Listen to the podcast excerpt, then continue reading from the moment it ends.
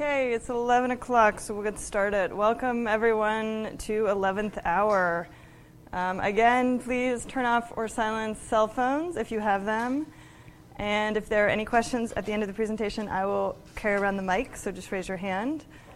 Um, and finally, and most importantly, today's presenter, Lon Otto, will be reading from his new collection of stories, A Man in Trouble, at Prairie Lights Bookstore next Wednesday at 8 p.m.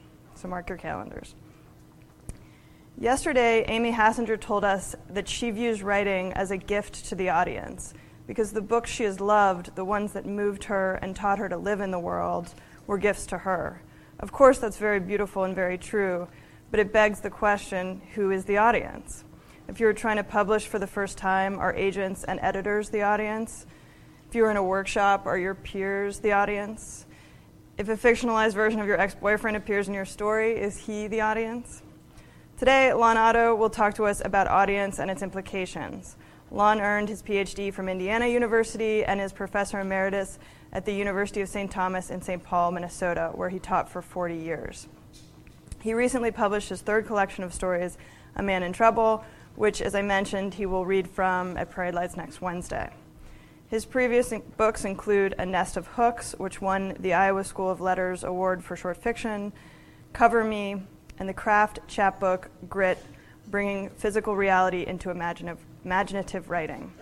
His writing has appeared in many anthologies, including the Pushcart Prize, American Fiction, Flash Fiction, and Flash Fiction Forward, and Not Normal Illinois, as well as the craft text Best Words, Best Order. Please join me in welcoming Lon Otto.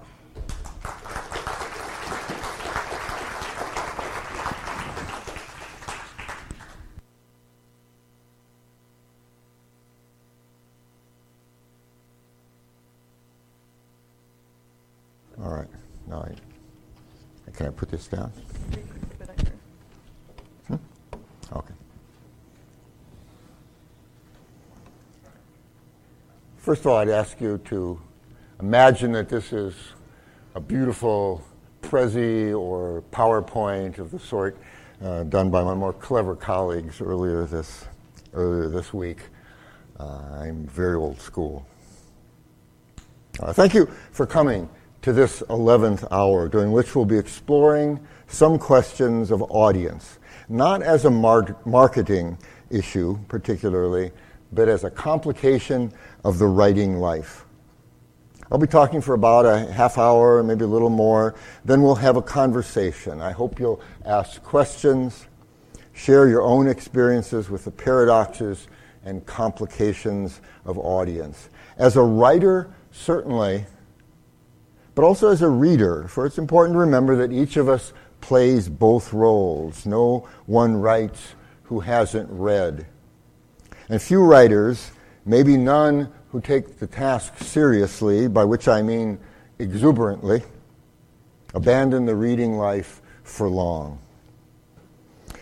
My main reference text for this talk is a children's book by Randall Jarrell called The Bat Poet, which is, in my carefully measured judgment, the greatest book ever written about becoming a poet. And maybe the greatest about becoming any kind of creative writer, maybe any kind of artist. The best use of our time together this morning might in fact be for me to just read the Bat Poet aloud, first word to last, and then ask if there are any questions. But because the Bat Poet covers more topics than just audience. It deals, for instance, with the question of remuneration for creative work, measured in crickets per poem. I'll just refer to it and quote some passages from time to time. Here's a three sentence summary, which the students in my class will be uh, engaging in, engaging in tonight. One. A bat accidentally wakes up during the daytime, is dazzled by the rich and strange sunlit world he sees, and desperately wants his fellow bats to share the powerful experience. When the other bats refuse to stay awake with him in the daytime and reject his urging to at least listen to the mockingbird poet who imitates the sunlit world in his songs, but has too loud and deep of a voice for bat ears to appreciate, the bat poet resolves to create a poem of his own that will reproduce the experience of the daytime. As summer progresses into fall, the bat's career as a poet, including his encounters with different kinds of audience, has its ups and downs, ending with his snuggling in once more with the other bats under the barn roof, forgetting the poem he intended to say to them and preparing to sleep through the winter. Writing for ourselves. The first time I thought about the peculiarities of audience occurred when I was on a panel with three other different kinds of writers a journalist, a technical writer, and an academic literary scholar. Someone asked me, the fiction writer, for whom did I write? I answered that like pretty much every writer. I had one or two trusted readers who gave me useful responses to drafts, and I hoped for a wide and diverse audience with publication, but that in the specific act of writing, the actual laying down of words on paper, sentence by sentence, page by page, I really wrote for myself. Hour by hour, day by day, I wrote for myself, wrote for my own ear above all, but also for my other senses, including my sense of language and my sense of humor, trying always to keep myself engaged, interested, surprised, convinced. Then I added what seemed to me to be a ridiculously obvious truth that this writing for myself had to be whirled away from the practice of, say, the technical writer. And the technical writer on the panel who wrote manuals for the supercomputer manufacturer Cray Research shook her head and said, No, that was pretty much what she did too. I tried to make it clear to myself, she said. I listen to what I've written, and if it makes sense to me, I figure it will work for other readers too. She was, of course, bilingual conversant in both highly technical language and the broader, less specialized language of the intended reader, so that writing for herself meant addressing a particular version of herself, a side of herself, the self that understood and spoke more or less common English. That's how it most often works, I think, inside active writing. We first we write first of all for ourselves, a version of ourselves anyway, Several different writers I've talked with say that they write for an ideal version of themselves, a better self. I'm not sure exactly what that means. A little smarter than they think they are, maybe? A little more sophisticated? Perhaps a little more patient and kind? Poet Stanley Plumly has said that he writes for the person he was before he entered the study, his study. Many writers seem to have one or two specific readers in their heads for whom they write. Sometimes readers who aren't even around anymore in the world. A former teacher, a smart friend, or loved one. And this, t- this too, I think, is in a sense an ideal version of ourselves, our better self. Jonis Agee has told me that to write her first novel, Sweet Eyes, at first, she tried to shut out all ideas or images of audiences from her mind as she wrote so she wouldn't censor or edit to please a particular person or group of people. She says that she finally had to imagine her narrator telling her story to a person who cared for her but wasn't a relative. Although she didn't say so, I think I know who that person was. I think that in that first draft, anyway, her narrator was telling the story to Jonis Agee. Somebody that will listen.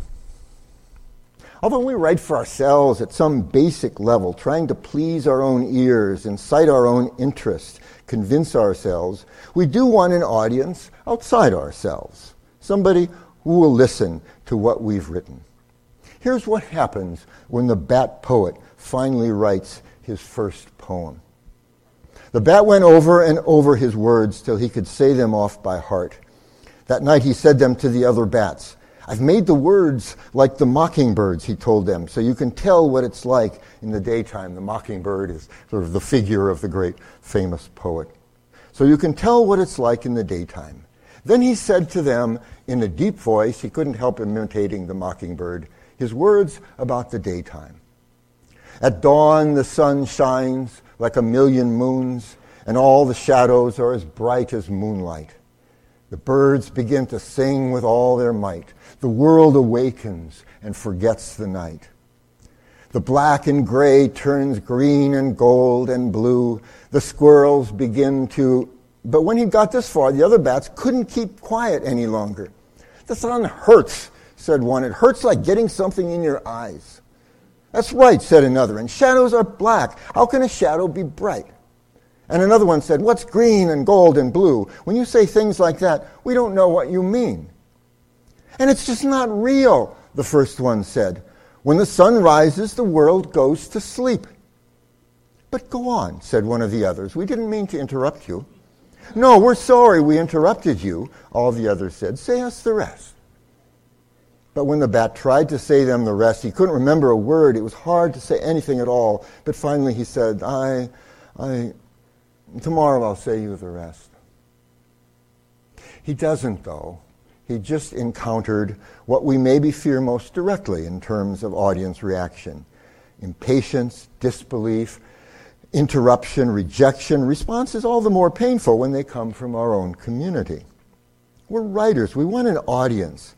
But what if the audience hates what we have to offer?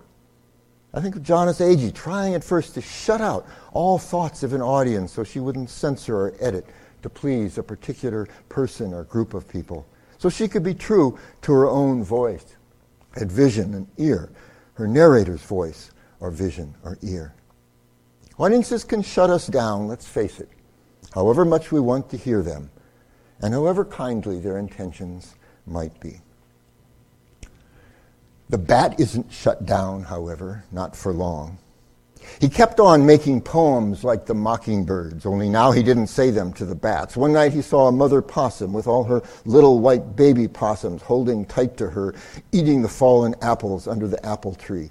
One night an owl swooped down on him and came so close he'd have caught him if the bat hadn't flown into a hole in the old oak by the side of the house. And another time, four squirrels spent the whole morning chasing each other up and down trees across the lawn and over the roof. He made up poems about them all. Sometimes the poem would make him think, it's like the mockingbird. This time, it's really like the mockingbird.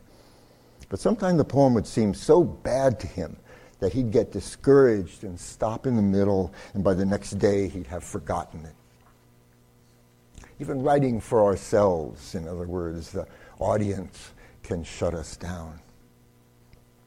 This brings me to the section of the Bat Poet that's especially relevant to writers participating in classes and other kinds of workshops, the situation with most of us here this morning. I'm going to quote at some length because it is so relevant for us and so good. When the bat would wake up in the daytime and hang there looking out at the colors of the world, he would say the poems over to himself he wanted to say them to the other bats, but then he would remember what happened when he'd said them before. There was nobody for him to say the poems to. One day he thought, I could say them to the mockingbird. It got to be a regular thought of his. It was a long time, though, before he really went to the mockingbird. The mockingbird had bad days when he would try to drive everything out of the yard, no matter what it was. He always had a peremptory, authoritative look as if he were more alive than anything else and wanted everything else to know it. On his bad days, he'd dive on everything that came into the yard, on cats and dogs even, and strike at them with his little sharp beak and sharp claws. On his good day, he didn't pay so much attention to the world, but just sang. The day the bat went, went to him, the mockingbird was perched on the highest branch of the big willow by the porch, singing with all his might. He was a clear gray with white bars across his wings that flashed when he flew. Every part of him had a clear, quick, decided look about it. He was standing on tiptoe, singing and singing and singing. Sometimes he'd spring up into the air. This time He was singing a song about mockingbirds. The bat fluttered to the nearest branch, hung upside down from it, and listened. Finally, when the mockingbird stopped for a moment, he said in his little high voice, It's beautiful, just beautiful. You like poetry? Asked the mockingbird. You could tell from the way he said it. He was surprised. I love it, said the bat. I listen to you every night, every day too. I, I, it's the best, it's the last poem I've composed, said the mockingbird. It's called To a Mockingbird. It's wonderful, the bat said. Wonderful. Of all the songs I ever heard you sing, it's the best. This pleased the mockingbird. Mockingbirds love to be told that their last song is the best. I'll sing it for you again, the mockingbird offered. Oh, please do sing it again, said the bat. I'd love to hear it again. Just love to. Only when you finished could I. But the mockingbird had already started. He not only sang it again, he made up new parts and sang them over and over and over. They were so beautiful that the bat forgot about his own poem and listened. When the mockingbird had finished, the bat thought, No, I just can't say him mine. Still, though, he said to the mockingbird, It's wonderful to get to hear you. I could listen to you forever. It's a pleasure to sing to such a responsive audience, said the mockingbird. Anytime you'd like to hear it again, just tell me. The bat said, Could, could, yes, said the mockingbird. The bat went on in a shy voice, Do you suppose that I, that I could, the mockingbird said warmly, that you could hear it again? Of course you can. I'll be delighted and he sang it all over again. This time, it was the best of all. The bat told him so, and the mockingbird looked pleased but modest. It was easy for him to look pleased, but hard for him to look modest. He was so full of himself.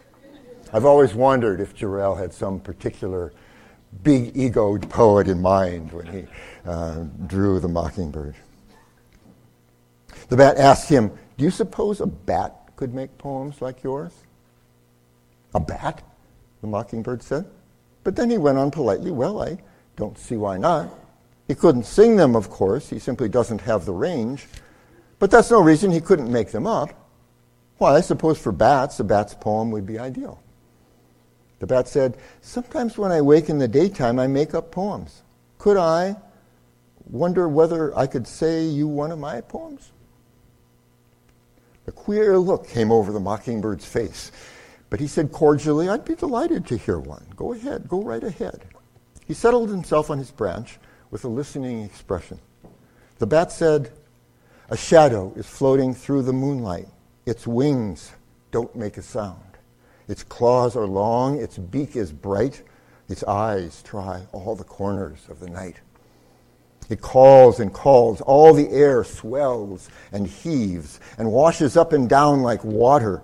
The ear that listens to the owl believes in death. The bat beneath the eaves, the mouse beside the stone are still as death. The owl's air washes them like water. The owl goes back and forth inside the night. The night holds its breath. When he'd finished his poem, the bat waited for the mockingbird to say something. He didn't know it, but he was holding his breath. Why, I like it, said the mockingbird. Technically, it's quite accomplished. The way you change the rhyme scheme's particularly effective. The bat said it is. Oh, yes, said the mockingbird, and it was clever of you to have that last line two feet short. The bat said blankly, Two feet short? It's two feet short, said the mockingbird, a little impatiently. The next to last line's iambic pentameter, and the last line's iambic trimeter. The bat looked so bewildered that the mockingbird said in a kind voice, An iambic foot has one weak syllable and one strong syllable. The weak one comes first. That last line of yours has six syllables, and the one before it has ten. When you shorten the last line like that, it gets the effect of the night holding its breath. I didn't know that, the bat said. I just made it like holding your breath. To be sure, to be sure, said the mockingbird. I enjoyed your poem very much. When you've made up some more, do come round and say me another. The bat said he would and fluttered home to his rafter. Partly, he felt very good. The mockingbird had liked his poem. And partly, he felt just terrible. He thought, why, I might as well have said it to the bats. What do I care how many feet it has? The owl nearly kills me, and he says he likes the rhyme scheme. He hung there upside down, thinking bitterly. After a while, he said to himself, The trouble isn't making poems, the trouble's finding somebody that will listen to them.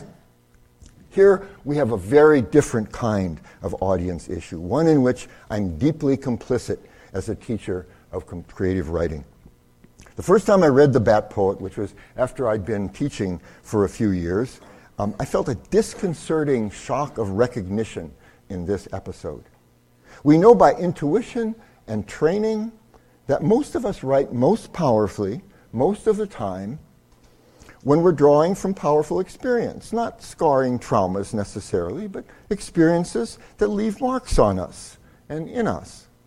Writing that deals with these powerful personal experiences is naturally what we often bring to writing workshops. But a writing workshop is not group therapy, at least not mainly that. In writing classes and other workshop settings, we properly focus most of the time not on the what of the experience, but on the how of the writing. We focus on writing techniques, ways of making the writing stronger. And that has to feel, it just has to feel at times profoundly, bitterly wrong. The owl nearly kills me, and he says he likes the rhyme scheme. The mockingbird is not wrong to say what he did. He was approached as a professional writer, and he gave professional feedback. But I think it's important for us to be conscious, anyway, of this paradox within the writing workshop audience experience. What matters most to us as writers is something very different from what matters most to us as suffering, fragile human beings. I think it's proper, even essential, that in classes and other writing workshops we focus on technique, ways of accomplishing difficult things with words. But we should always remember that issues of technique, of meter and rhyme scheme, point of view and time frame, braided narrative structure, free and direct style, might be overshadowed for the writer by the heart pounding importance of the owl almost killing him. The insider audience. The poem The Mockingbird responded to with such cool, technique focused comments was about an owl. The bat figures that the owl would appreciate the poem the poem's content, he intuited that one, he's intuited that one way to engage an audience is to write about it. But the owl is too dangerous to get close enough to to say it to him. Instead, the bat decides to write poems about more approachable animals, beginning with the chipmunk. He says to the chipmunk, his poem about the owl as an example of what a poem is. When the poem was over, the chipmunk gave a big shiver and said, it's terrible, just terrible. Is there really something like that at night? The bat said, If it weren't for that hole in the oak, he'd have got me. Chipmunk said in a determined voice, I'm going to bed earlier. Sometimes when there's lots of nuts, I stay out till it's pretty dark, but believe me, I'm never going to again. The bat said, It's a pleasure to say a poem to, to such a responsive audience. Afterwards, when he's starting to work on the new poem, he keeps thinking about the satisfaction he'd gotten from that audience response. He didn't say any of that two feet short stuff, the bat thought triumphantly. He was scared. The chipmunk loves the poem that the bat writes about him, titled The Chipmunk's Day, not for the elegance of its form or for the vividness and originality of its, members, of its metaphors, the Bat poems, the Bat, po- the Bat poet, po- poet's poems are, of course, Randall Jarrell poems, which means that they're wonderful. So, not because of its metaphors, but because the poem is filled with things the chipmunk loves holes and nuts and seeds and flattering descriptions of his stripes and fox red fur.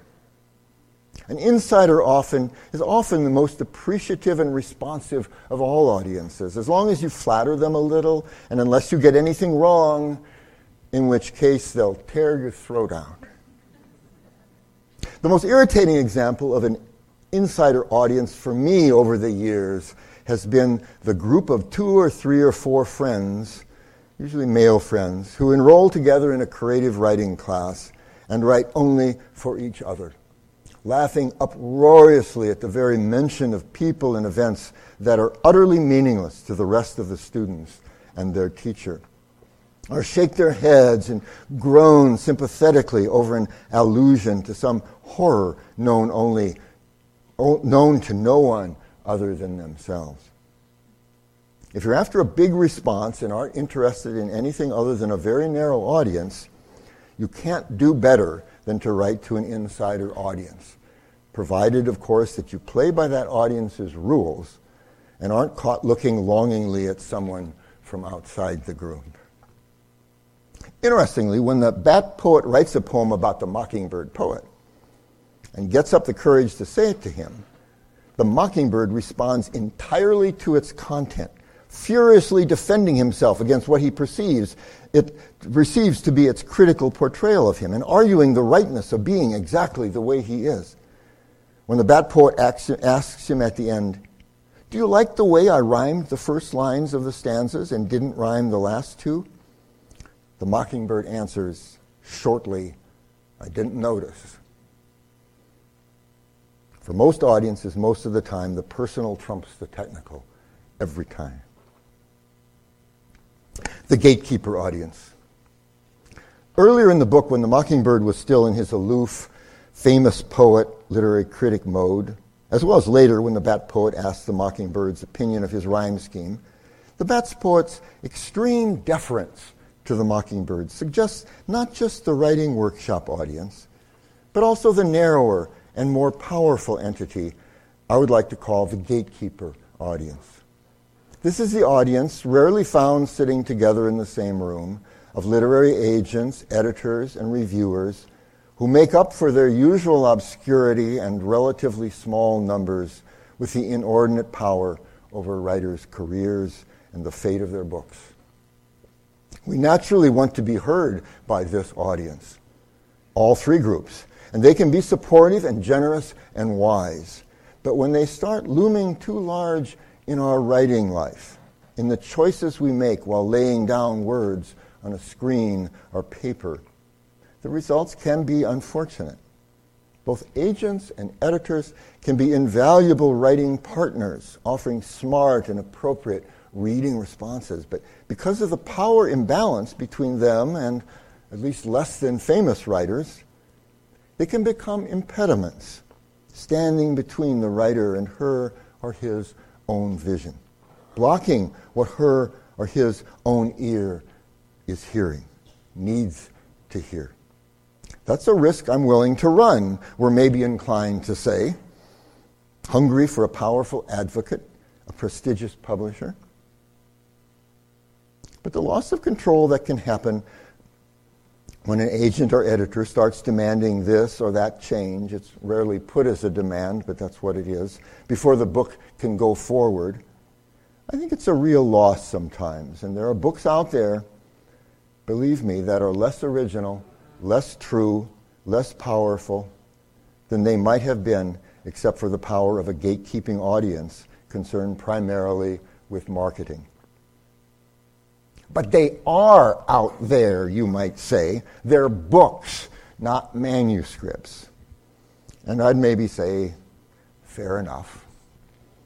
Still, though, still. The intimate audience. My interest in the peculiarities of audience goes way back many years, but the specific trigger for writing this little talk was a moment this year when a friend of mine showed me some love poems addressed to someone for whom she had a complicated, powerful, and deeply problematic passion. She wanted me to say what I thought of them, and I reflexively tried. There were obvious beauties in the language I could comment on and formal devices that seemed very well chosen.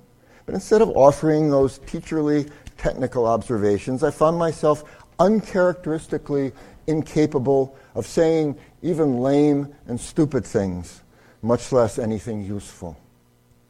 My friend waited I stammered and stumbled around for a while before finally recognizing what the problem was.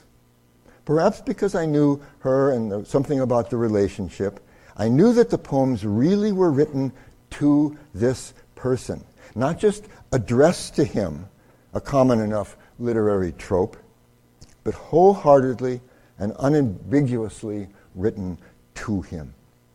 No one else was in the audience. I could have honestly said very positive things about the language and form, and my friend might have appreciated it. But the Bat Poet's bitter disappointment over the Mockingbird's coolly complimentary response to his technique rang in my ears. I really had nothing to say about what was at the heart of the poems, and to focus on the technical shell just seemed suddenly pointless. Writing for strangers.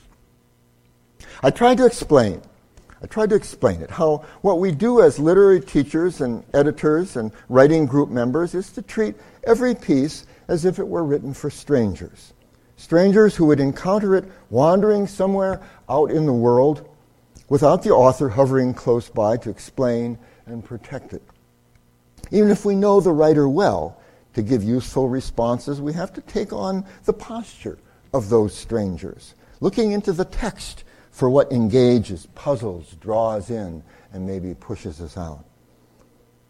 Genuinely intimate writing, writing that's done for an audience of one, not as a literary trope addressed to someone, addressed to someone, but with the intention of being overheard by many, doesn't really work for that process. Though we can go through the motions and pretend that it's all the same. I told my friend the story about the bat poet and the mockingbird and the owl poem, which she liked and understood and accepted as a reasonable explanation of my failure to give her critical feedback. And then she reminded me that I'd addressed the ironies of intimate poems and different kinds of audience in a short, short story in my first fiction collection. It's a story that's found a weirdly, a weirdly receptive audience over the years. You might have heard, you might have heard it read, uh, though not by me, on NPR, a dark little Valentine's Day tradition. I'll end the monologue portion of this uh, 11th hour with that little story. And then we can have a conversation in which I hope that you'll share your own experiences and questions and ideas regarding the issue of audience. So it's called Love Poems. He has written her a St. Valentine's Day love poem. It is very beautiful. It expresses, embodies a passionate, genuine emotion, emotion of a sort he hardly realized himself capable of. Tenderness that is like the tenderness of a better man. At the same time, the imagery is hard, diamond clear, the form intricate, yet unobtrusive. He says the poem out loud to himself over and over. He cannot believe it. It is so good. It's the best poem he has ever written. He will mail it to her tonight. She will open it as soon as it arrives, cleverly timed on St. Valentine's Day. She will be floored. She will be blown away by its beauty and passion. She will put it away with his other letters, loving him for it as she loves him for his other letters. She will not show it to anyone, for she is a private person, which is one of the qualities he loves in her. After he has mailed the poem to her, written out in his interesting hand, he types up a copy for his own files. He decides to send a copy to one of the more prestigious literary magazines, one into which he has not yet been admitted. He hesitates about the dedication, which could lead to embarrassment, among other things, with his wife. In the end, he omits the dedication. In the end, he decides to give a copy also to his wife. In the end, he sends a copy also to a woman he knows in England, a poet who really understands his work. He writes out a copy for her, dedicated to her initials. It will reach her a few days late. She will think of him, thinking of her a few days before St. Valentine's Day. Okay. Thus endeth the monologue portion of uh, of applause.